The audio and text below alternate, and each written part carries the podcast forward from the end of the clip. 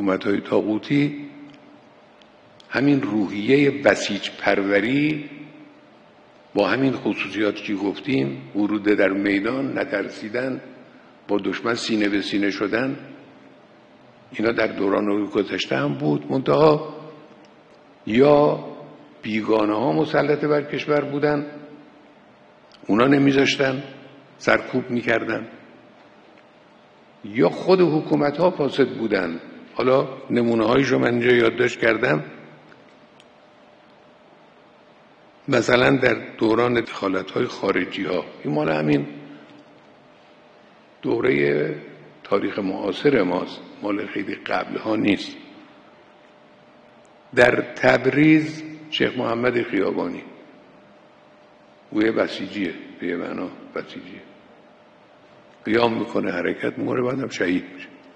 در مشهد محمد تقی خان پسیان. اونم همینجور. اغلب شرحال اینا رو شما نمی‌دونید متاسفانه. باید کتاب زیاد بخونید باید شرحال اینا رو بفهمید بدونید. در رشت میرزا کوچکخان جنگلی.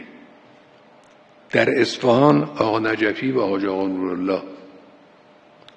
در شیراز آستبل حسین لاری و بعضی دیگه از بزرگان علما شیخ جعفر محلاتی چه در بوشهر رئیس علی دلواری که حالا این یکی اتفاقا یه فیلم و چیزی هم ازش پخش شده و تولید شده.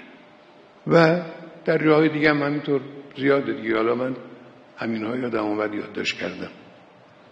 غالبا اینا سرکوب شدن. یعنی تقریبا نه غالبا همه. جز یکی دو مورد اینا سرکوب شدن. یا سرکوب شدن یا کمک نشدن. یا دولت ها براشون مانع ایجاد کردن. این رویه بسیجی